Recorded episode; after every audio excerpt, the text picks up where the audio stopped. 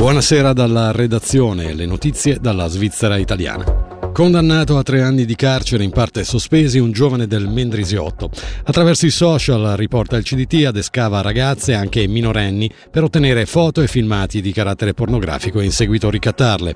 I fatti risalgono al periodo tra il 2018 e il 2021 e le vittime sono una ventina di giovani, la maggior parte residenti in Italia, di età comprese fra i 13 e i 21 anni. Alta Valle Maggia ha congelato formalmente il progetto d'aggregazione tra i quattro comuni della Valle Rovana e Cevio. Le pratiche per il matrimonio avviate nel luglio 2016 erano state sospese nel settembre 2019 con l'invito a riprendere il discorso dopo le elezioni comunali. Discorso che, in effetti, è stato ripreso più volte senza però superare mai lo scoglio della questione finanziaria. Alla fine del 2023 il cantone ha quindi sciolto il fidanzamento tra i cinque. Sentiamo la conferma di come è andata dal capo sezione degli enti locali, Marzio Della Santa. Sì, esattamente, sospeso non vuol dire abbandonato, quindi in questo senso come sezione, come dipartimento abbiamo sempre cercato con una certa periodicità di riattivare i comuni per capire se nel frattempo era maturato magari un consenso verso una soluzione più sostenibile da parte del cantone medesimo, sempre con un esito però negativo. Quale tipo di problema è sorto?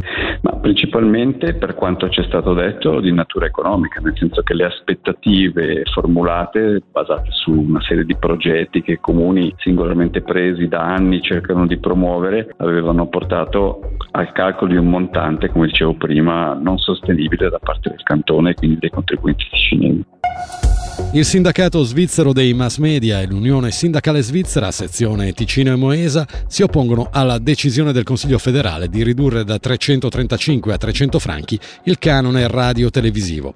Secondo le stime della SSR si prevedono con l'approvazione licenziamenti per 900 impieghi a tempo pieno, 150-170 dei quali nel solo Ticino, secondo le stime del sindacato. A questi andrebbero sommati i licenziamenti delle aziende private che collaborano con SSR. Sentiamo Paolo Bertossa, co-presidente del sindacato svizzero dei mass media Svizzera Italiana. In tutto l'SSR si stimano 900 posti di lavoro a tempo pieno, che non sono 900 persone ma molto di più perché poi bisogna calcolare anche i contratti a tempo parziale. Per il Ticino cifre ufficiali non ce ne sono ancora per la RSI. Come sindacato SSM abbiamo stimato che viaggiamo attorno a 150-170 posti di lavoro a tempo pieno, una cosa mai vista, mai vista. Dopodiché questo taglio vuol dire tagliare programmi, tagliare risorse, tagliare tutto tutto quello che la RSI lascia sul territorio. Io voglio ricordare che la RSI, grazie a questo canone, a questa perequazione che ci arriva da Berna, cioè noi raccogliamo 45 milioni di canone e ne riserviamo 240, con questi soldi noi facciamo vivere l'azienda, ma facciamo vivere anche un sacco di aziende fuori. Noi lavoriamo con 52 aziende dell'audiovisivo che lavorano praticamente solo per noi. Noi abbiamo dei fornitori, 800 e oltre fornitori, che prendono 50 57-60 milioni l'anno per i servizi che ci danno. Sono tutti posti di lavoro, è ricchezza che viene creata sul territorio e che rischia di subire un contraccolpo senza precedenti.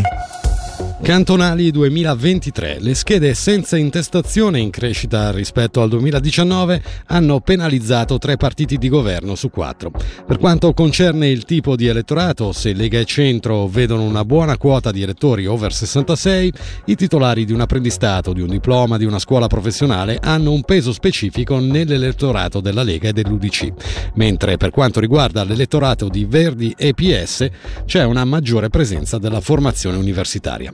È quanto emerge da uno studio dell'Università di Losanna. Sentiamo quindi il professore dell'Istituto di Studi Politici, Andrea Pilotti. Effettivamente i tre partiti che lei ha menzionato nel 2023 abbiano ceduto molte più schede alla scheda senza intestazione di quanto abbiano fatto nel 2019, a differenza invece del centro. E credo che forse la spiegazione sia proprio anche nel fatto che PS, PLR e Lega nel contesto delle elezioni del 2023 hanno comunque conosciuto una situazione di difficoltà, cosa che invece non ha avuto il centro che ha conosciuto anche un certo slancio legato anche a, al cambio del nome che forse lo ha favorito e che ha permesso allo stesso centro di Dadò di ridurre i danni e anzi di recuperare una quota uh, importante da ex astensionisti e di cedere molto meno alla SSI. Comunque il movimento uh, Avanti Ticino e, e, Lavoro ha beneficiato comunque di un sostegno di ex elettrici ed elettori di PS e Lega, quindi questa presenza ha sicuramente creato um, un danno, se così vogliamo dire, a PS e Lega e misura misura minore anche alla PLR. Sì, diciamo si conferma ad esempio nell'elettorato socialista ed ecologista una presenza più importante rispetto alla media di elettrici ed elettori con una formazione universitaria, mentre nella Lega e nell'UDC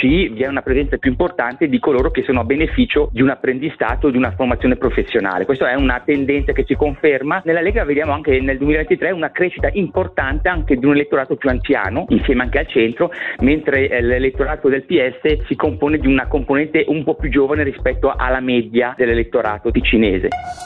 Si è tenuta questa sera una tavola rotonda per discutere dei lavori del raddoppio autostradale del San Gottardo.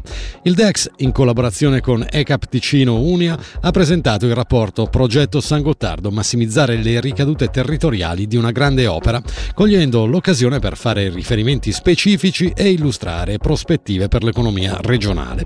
Sentiamo Tatiana Lurati Grassi a capo dell'Ufficio della Formazione Continua e dell'Innovazione. Quello che si è voluto prendere come punto della situazione è cercare di capire e avere maggiori conoscenze su quella che è stata l'evoluzione della tecnica dello scavo in galleria, perché da al transito ad oggi le condizioni e anche le, la professionalità richiesta è diversa e lo si è voluto fare andando a intervistare proprio gli attori in campo e dall'altra parte riuscire a capire se c'erano delle necessità di natura formative che potevano essere colmate mettendo a disposizione anche le strutture del cantone. Quindi ecco, c'è una ricaduta, se vogliamo, sul territorio per la presenza di personale, ma anche per la possibilità di qualificare delle persone presenti sul territorio ticinese, guardando anche un po' quali sono le necessità di sviluppo territoriale per creare quelle condizioni anche per magari far risiedere delle persone sul territorio e lavorare direttamente lì.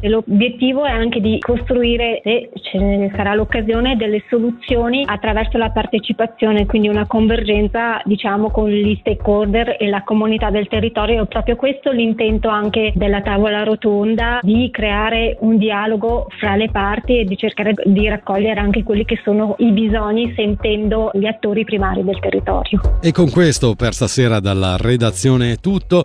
L'informazione su Radio Ticino vi dà appuntamento a domattina a partire partire dalle ore 6. A tutti l'augurio di un'ottima serata.